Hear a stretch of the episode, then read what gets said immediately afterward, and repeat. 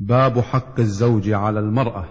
قال الله تعالى الرجال قوامون على النساء بما فضل الله بعضهم على بعض وبما أنفقوا من أموالهم.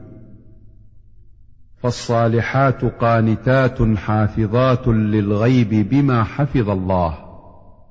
سورة النساء. وأما الأحاديث فمنها حديث عمرو بن الأحوص السابق في الباب قبله. وعن أبي هريرة رضي الله عنه قال قال رسول الله صلى الله عليه وسلم إذا دعا الرجل امرأته إلى فراشه فلم تأته فبات غضبان عليها لعنتها الملائكة حتى تصبح. متفق عليه. وفي رواية لهما إذا باتت المرأة هاجرة فراش زوجها لعنتها الملائكة حتى تصبح. وفي رواية قال رسول الله صلى الله عليه وسلم والذي نفسي بيده ما من رجل يدعو امرأته إلى فراشه فتأبى عليه إلا كان الذي في السماء ساخطا عليها حتى يرضى عنها.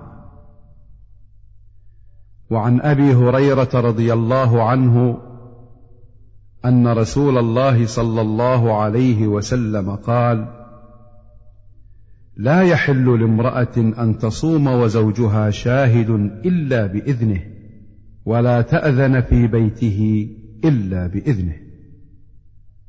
متفق عليه وهذا لفظ البخاري.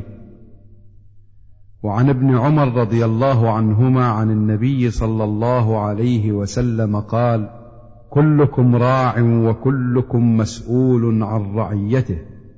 والأمير راع والرجل راع على أهل بيته والمرأة راعية على بيت زوجها وولده فكلكم راع وكلكم مسؤول عن رعيته. متفق عليه. وعن أبي علي طلق بن علي رضي الله عنه أن رسول الله صلى الله عليه وسلم قال إذا دعا الرجل زوجته لحاجته فلتأته وإن كانت على التنور. رواه الترمذي والنسائي وقال الترمذي حديث حسن صحيح. وعن أبي هريرة رضي الله عنه عن النبي صلى الله عليه وسلم قال لو كنت امرا احدا أن يسجد لأحد لأمرت المرأة أن تسجد لزوجها. رواه الترمذي وقال حديث حسن صحيح. وعن أم سلمة رضي الله عنها قالت قال رسول الله صلى الله عليه وسلم أيما امرأة ماتت وزوجها عنها راض دخلت الجنة. رواه الترمذي وقال حديث حسن.